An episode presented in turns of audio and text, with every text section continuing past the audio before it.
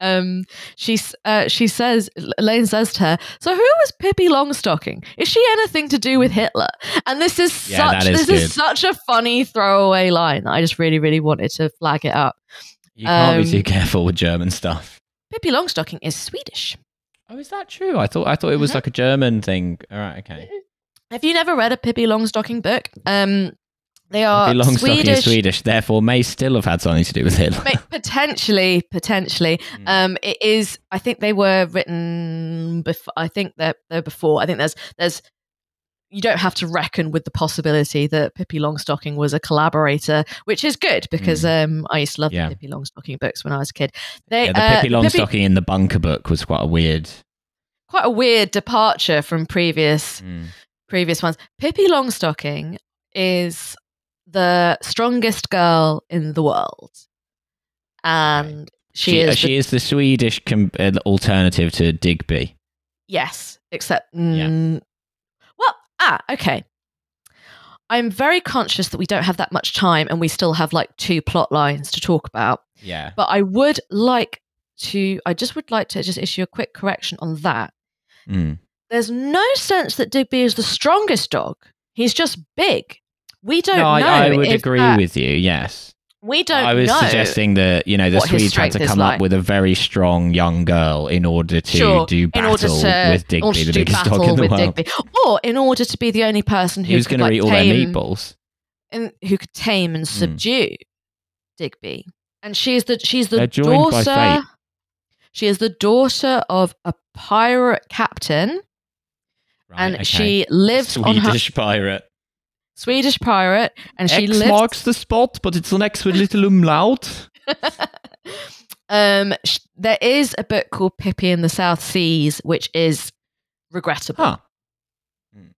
It, yeah, it's it's regrettable, where she goes to join her father, who has been made, ugh, who has been made a kind of god chief by the islanders. It's suboptimal. It was written in Sweden in the nineteen thirties, so like, mm. yeah. Well, Don't because no one on a Pacific Seas, island had ever experienced flat pack furniture before. There'd never been any yeah, need that, for it. That, so they were understandably true. quite impressed. Or ABBA. Yeah, or ABBA. They took Mamma Mia to this island in, in the South Seas. Yeah, no one actually knows who Pippi Longstocking's dad is. There are three candidates. Because you could make you could turn that also into a not very uh, quite not quite bleak joke yeah. about that one woman in ABBA whose father was a Nazi. Yeah, Pierce yeah. Brosnan playing a Pacific Islander was also quite regrettable, but you know, yeah, it was regret it was regrettable, but he belted out those classics, so re- we'll forgive him. Really did. So we'll for- we'll for- we'll forgive the makeup choices. Um, Absolutely, yeah. In the first draft of uh, of Mamma Mia. Um, yeah. Yeah. Uh, so, yeah, so I love that bit when she's just like, is Pippi Longstocking anything to do with Hitler? Because it's just, because right. it, it, it it just, this feels like something that someone wakes up like in the middle of the night and scribbles down on a post-it note. And then in the morning, it's just like, what the fuck is this? They didn't have Ask Jeeves then. You couldn't ask him. You couldn't ask him. Was Ask Jeeves him. anything you to do with Hitler? Ask him. You couldn't ask him.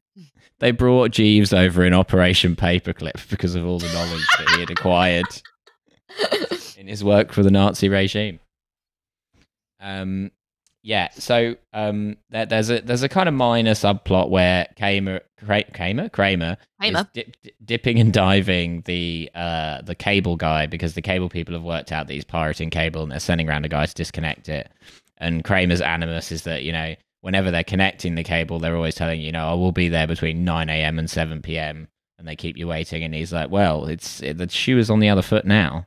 And so he keeps telling the cable guy he's going to be in and then hiding out in Jerry's apartment or going out. I mean, this to me feels like a little bit of an afterthought of a Kramer plotline, but it's also, but it's also like, it's like a funny, it's like it's a funny conceit. Kramer, though.